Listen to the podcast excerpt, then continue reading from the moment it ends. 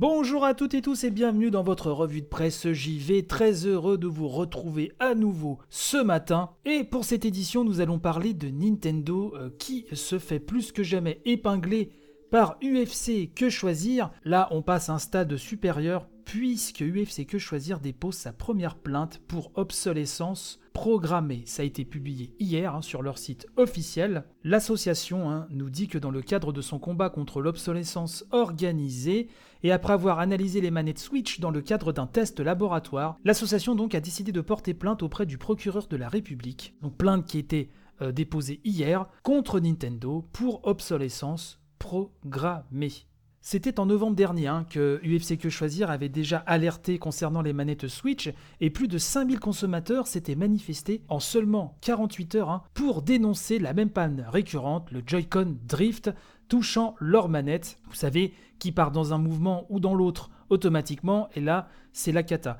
Si vous me suivez depuis longtemps, vous savez deux choses. Que je suis un fan hardcore hein, de Nintendo depuis euh, toujours, et le contraste sur cette euh, Switch, c'est que euh, pour moi, on a affaire à l'une des plus belles générations en termes de jeux euh, Nintendo. Leurs jeux, plus que jamais, pour moi, sont extraordinaires. Ce sont des leçons de game design à chaque fois. Je pense notamment à Zelda Breath of the Wild ou Mario Odyssey, qui, voilà, pour moi, sont, sont des chefs-d'œuvre intergalactiques. Et à côté de ça, je suis très en colère contre la Switch, puisque nous, à la maison, le Joy-Con Drift, on connaît, on l'a souvent eu. Donc UFC Que Choisir nous rappelle qu'en janvier de cette année, en 2020, suite à l'intervention donc de l'association, le PDG de Nintendo France hein, s'était engagé à réparer les manettes sans difficulté, même hors garantie.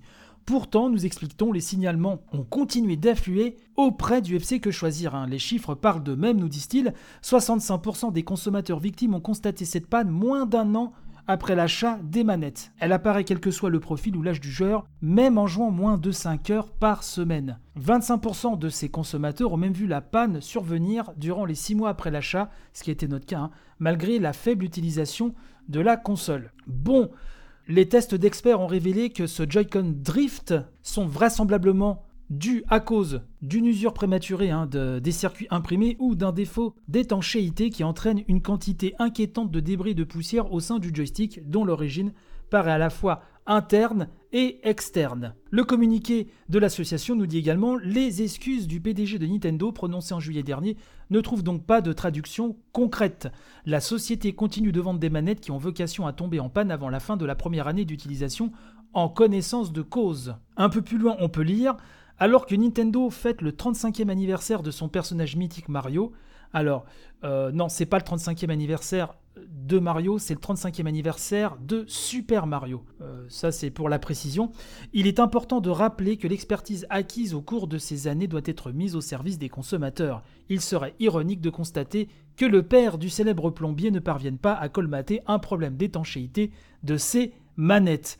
Voilà, pour le petit trait d'humour, et ce papier donc de conclure euh, détermine à ce que Nintendo revoit la fabrication de ses manettes pour éviter l'apparition quasi systématique de cette panne. L'UFC Que Choisir porte donc plainte ce jour auprès du procureur de la République de Nanterre. Dans cette attente, UFC Que Choisir invite les consommateurs à contacter le service après-vente de Nintendo pour obtenir la réparation gratuite de leurs manettes défectueuses.